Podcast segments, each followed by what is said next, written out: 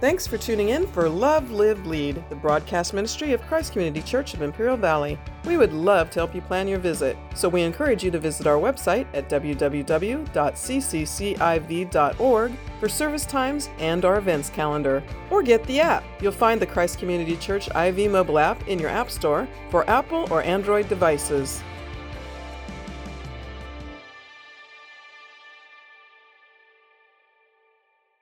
Because this is important in defining who the neighbor is and who are we to love like ourselves. If, if we're a people of God and we're called to love God and we're called to love people, we're called to love our neighbor. Well, what does that mean? Does that mean the guy that lives right next door to me?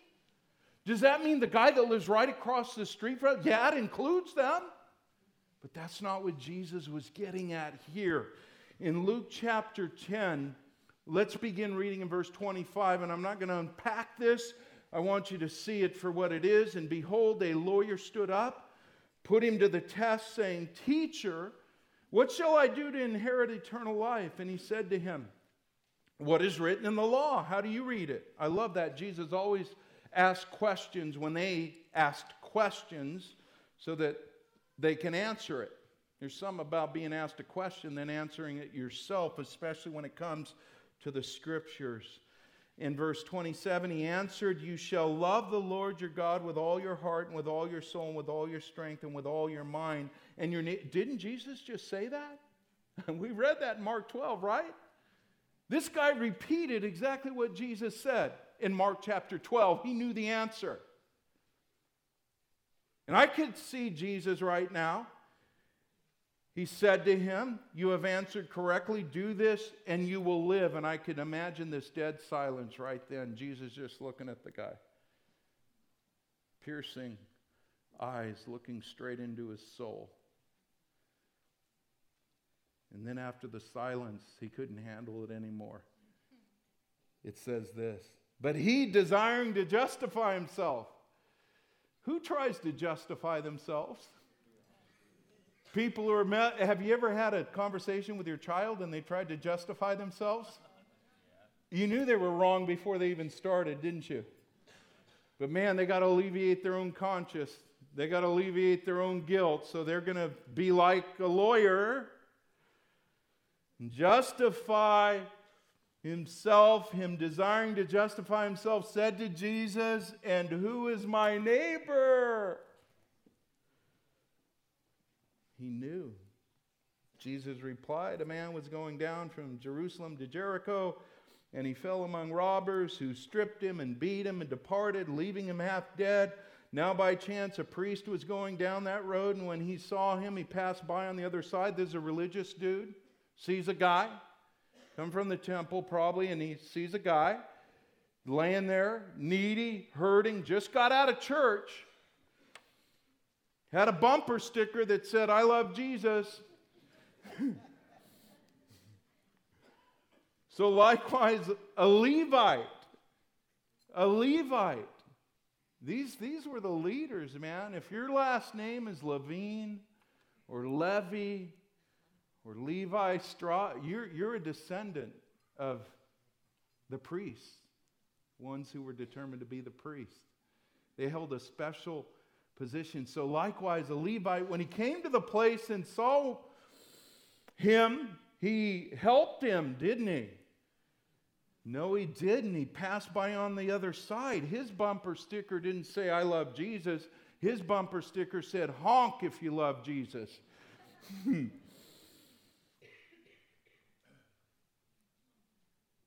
but a Samaritan, the very people the Jews hated, and despised.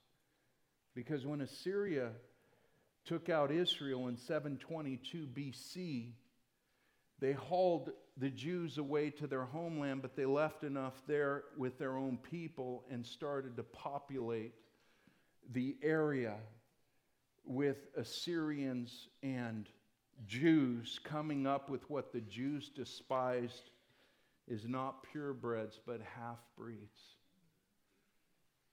And that's why it was significant that Jesus saw the woman at the well in Samaria, because Jews just did not talk to Samaritans. You think racism is alive and well in this world? It was back then. Hating a person for their ethnicity, no control over their birth, no control over their hair color, no control over their eye color. They were just brought into this world. Special ethnicity or an ethnicity of a certain kind. And Samaritan, as he journeyed, and this is why Jesus uses the parable of the Good Samaritan, because he's going to really throw it in this guy's face, because this guy would never see a Samaritan as his neighbor. He would never love on a Samaritan. He would never help a Samaritan. If he saw a Samaritan bleeding on the road, he truly would pass by, no matter how religious he was. He journeyed, came to where he was, and when he saw him, he had compassion. Here's a, here's a Samaritan. Without no hatred but compassion, he went to him and bound up his wounds, pouring on oil and wine. Then he set him on his own animal and brought him to the inn and took care of him. Look at this. He's giving him time, he's giving him resources. He's saying, Man, I want to see this guy made whole once again. I want to see him bound up. I want to see his life back. I want to see him given back to his family. I want to see him carry on with his career whatever he did, and I'm going to make sure that happens. So he gives of his own resources. He said, Look, get into my car, something a Jew would have never said to a Samaritan. Sorry, I got luggage in my car. I couldn't carry you, can't pick you up.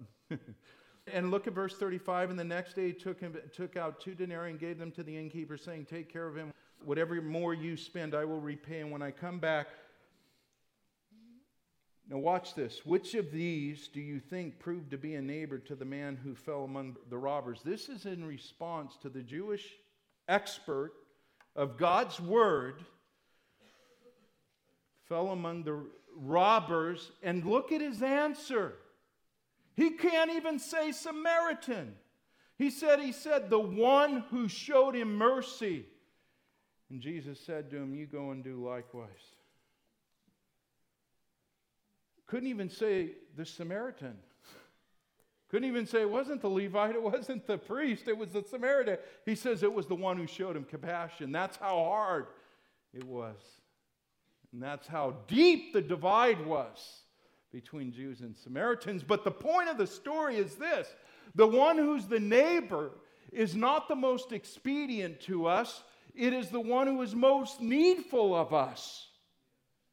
Doesn't matter color skin, doesn't matter what they came from, doesn't matter if they're on drugs, doesn't matter there. Just like Chrissy's testimony there.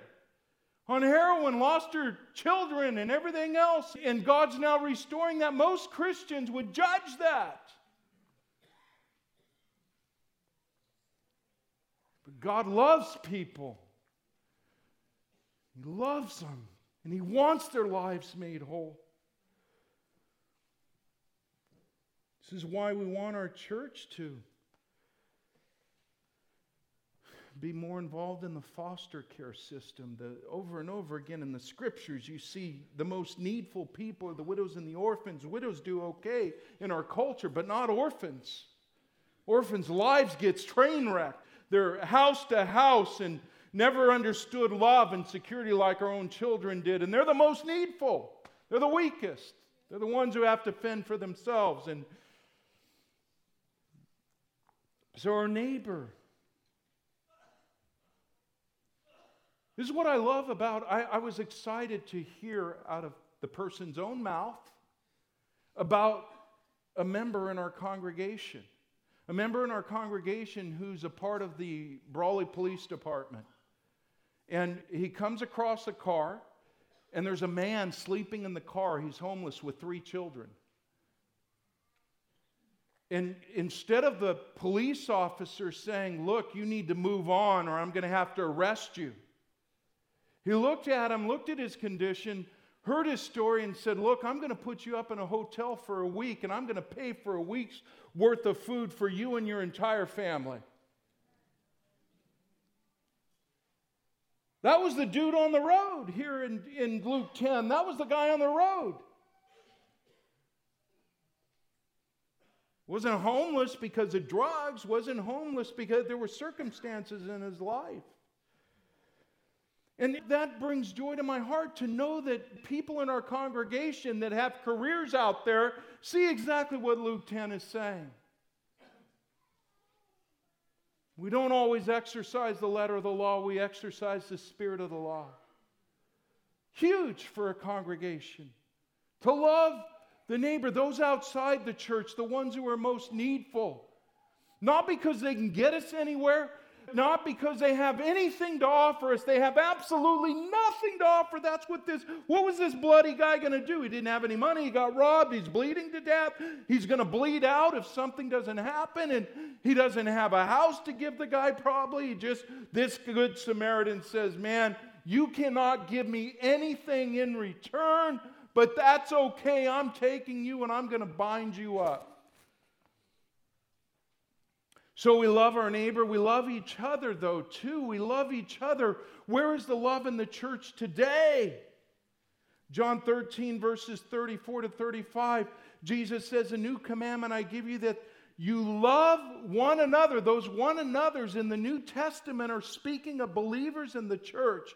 As I have loved you, that you also love one another. By this, all will know that you are my disciples if you have love for one another. And that to me seems to be the greatest testimony to the world is the love we share as believers.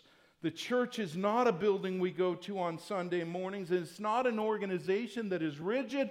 It is a living organism where God's love is the glue that sets it apart from the rest of the world.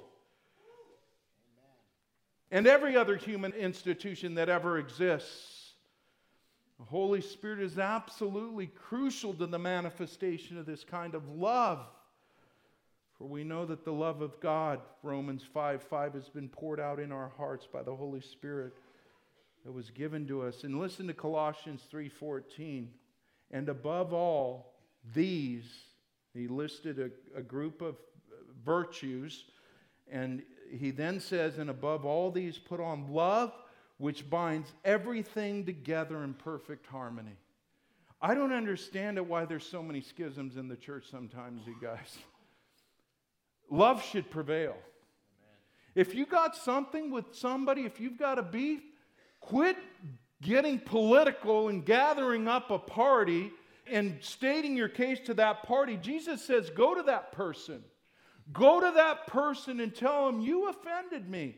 And I want you to know I forgive you. This is how relationships are made whole. The worst thing that a church could ever do is start schisms.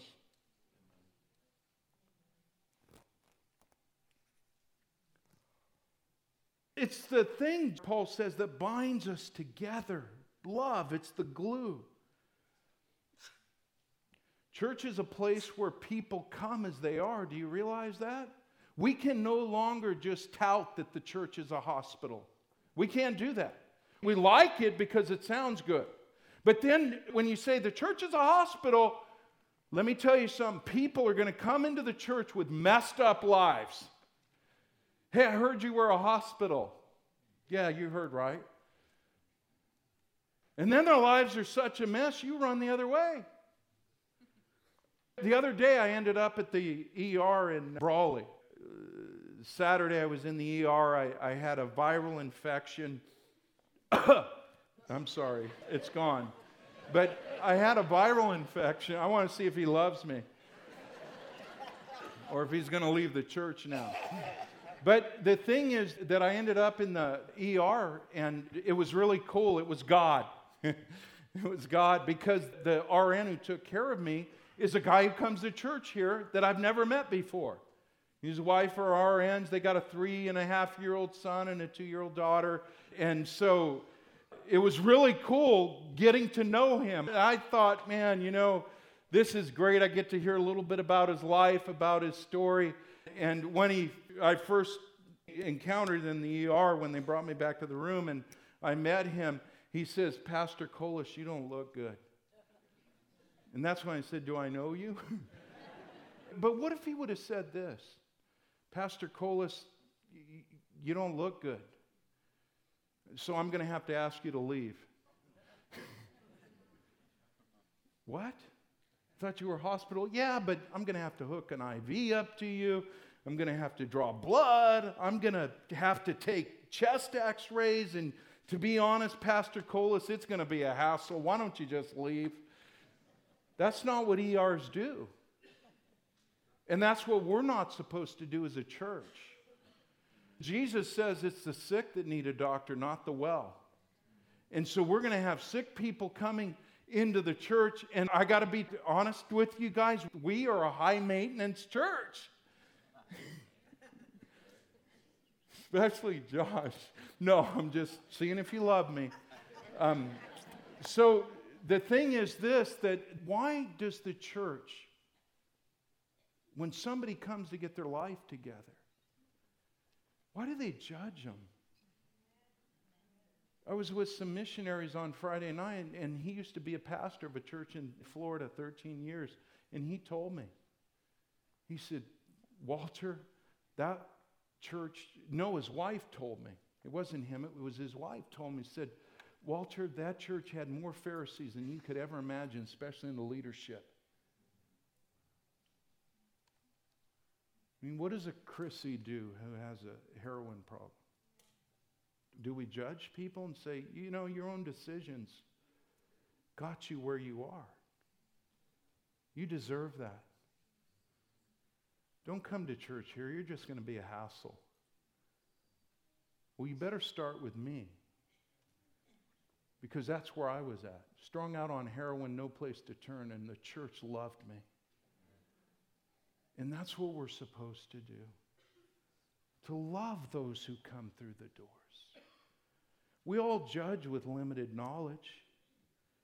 We live in a world now that is so messed up and so tore up with broken homes and abuse going on with children, and their brains are receiving so much trauma, and they've been so wired in the wrong direction. And when they come to church, this should be the place where they can be bound up like the Good Samaritan, bringing in that guy bleeding to death and bound up, and then they get rewired. Do you understand that? And just to clarify, new creations, I'm not speaking about crystal meth. Not that kind of wiring. Okay? got to clarify those things. Sometimes I said, man, Paul got stoned. You know, when he was in Lystra, he got stoned. They threw rocks, and I found myself at New Creations. That meant they threw rocks at him. Paul was not smoking dope. So the thing is that the thing is that that um, where was I?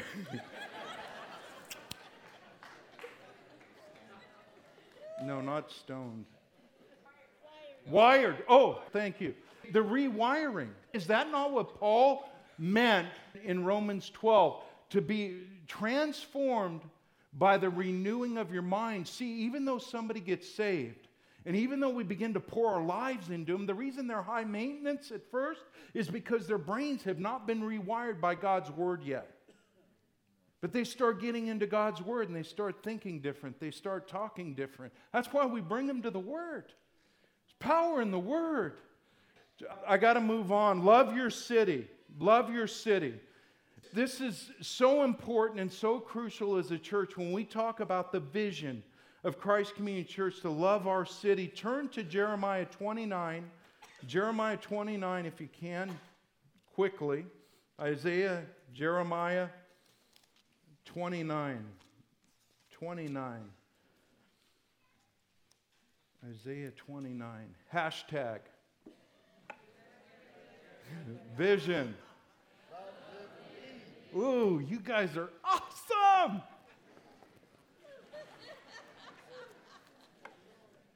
Jeremiah 29. Hashtag vision. Okay, 29. Let's read this real quick because we got to move kind of fast. These are the words of the letter that Jeremiah the prophet sent from Jerusalem to the surviving elders of the exiles and to the priests, the prophets, and all the people whom Nebuchadnezzar had taken into exile from Jerusalem to Babylon. This was after King Jeconiah and the queen mother, the eunuchs, the officials of Judah and Jerusalem, the craftsmen, and the metal workers had departed from Jerusalem. The letter was sent by the hand of Elasah, the son of Shaphan, and Gemariah, the son of Hilkiah, uh, whom Zedekiah, king of Judah, sent to Babylon to Nebuchadnezzar, king of Babylon. And here's what it says this is important. Thus says the Lord of hosts, the God of Israel, to all the exiles from whom I have sent into exile from Jerusalem to Babylon. God's hand was in this. They were under the disciplinary hand of God. They went into captivity. Babylon, the world power at the time, took them in. Um, this was the southern kingdom. Build houses. Look at this instructions. This is what God is saying build houses and live in them, plant gardens and eat their produce. Take wives and have sons and daughters. Take wives for your sons and give your daughters in marriage, that they may bear sons and daughters, multiply there and do not decrease. In other words, here's what God's saying I've taken you into a foreign land that has a very different value system than you do. They didn't have God's word, and even though they were disobedient to God, one thing the Babylonian captivity did, it made them monotheistic again. They didn't go back to other gods. They may turn from God, but they never had multiple gods after that. So here they are. There's a very different value system than you have. They raise their children different. They do not believe in the true and living God. They have multiple gods. But here's what I want you to do I want you to build houses. And I want you to plant gardens in need of the pro. In other words, I want you to make a life there. In the midst of this pagan culture, I want you to make a life there. And then look what it says. It says, verse 7 But seek the welfare of the city where I have sent you into exile and pray to the Lord on its behalf, for in its welfare you will find your welfare. This is what loving the city is. It's not saying, man, I'm going to move into the middle, I'm going to go to Black Mountain because there's no people there and they won't influence me in a bad way. And every now and then a deer comes by and I can shoot it for food. And I'm bringing my family there. God did, never says that. God loves the cities. God wants his people in the cities, populating the cities, raising their children different than the value system of the world, and showing them God's light. And that's what we're to do as a church. We are to do exactly what the Lord was instructing his people in Babylon. And Christ Community Church, honestly, has been on loving our city. We've seen it played out in ministries such as New Creations, Amaris Ministries, KWAM, Kitchen with a Mission, giving of food to those in need. I drove by, and sure enough, they were handing out food again to the community because there's a lot of them that are on food stamps. There's a lot of people unemployed right now, but we've been faithful in giving out food to the community. The well where people can come and get clothes that don't have clothes in the community, that just don't have the clothes you and I have. This is why when Brian Melvin was asked by probation department if he would start anger management, that he went out and he got licensed. And he got other people licensed, and he ended up implementing a Christ centered anger management program and now it's the biggest in the valley. There's over 125 people enrolled in a Christ centered anger management that they're court ordered to for 52 weeks to hear about Jesus. You know, those are, that's loving our city. That's loving our city. Sibia runs the women's anger management. I know there's like three ladies that were in her anger management that are now attending church here faithfully. This is what it is. We don't turn on the city and we don't get mad at the city and angry at the city. We pray to the Lord on behalf of the city like they were instructed to do. And then we say, What does God want me to do?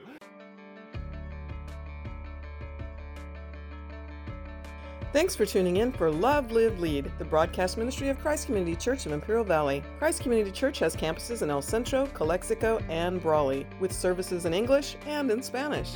Your kids are going to love our kids' church. Plus, we have a lively youth ministry and young adults group. You're welcome to call the church office at 760 337 9400 with your questions, or leave us a message on the Christ Community Church IV mobile app, the ccciv.org website, or direct message us on social media. We are really looking forward to meeting you. So, again, the website is www.cccIV.org or call 760 337 9400 so we can plan your visit.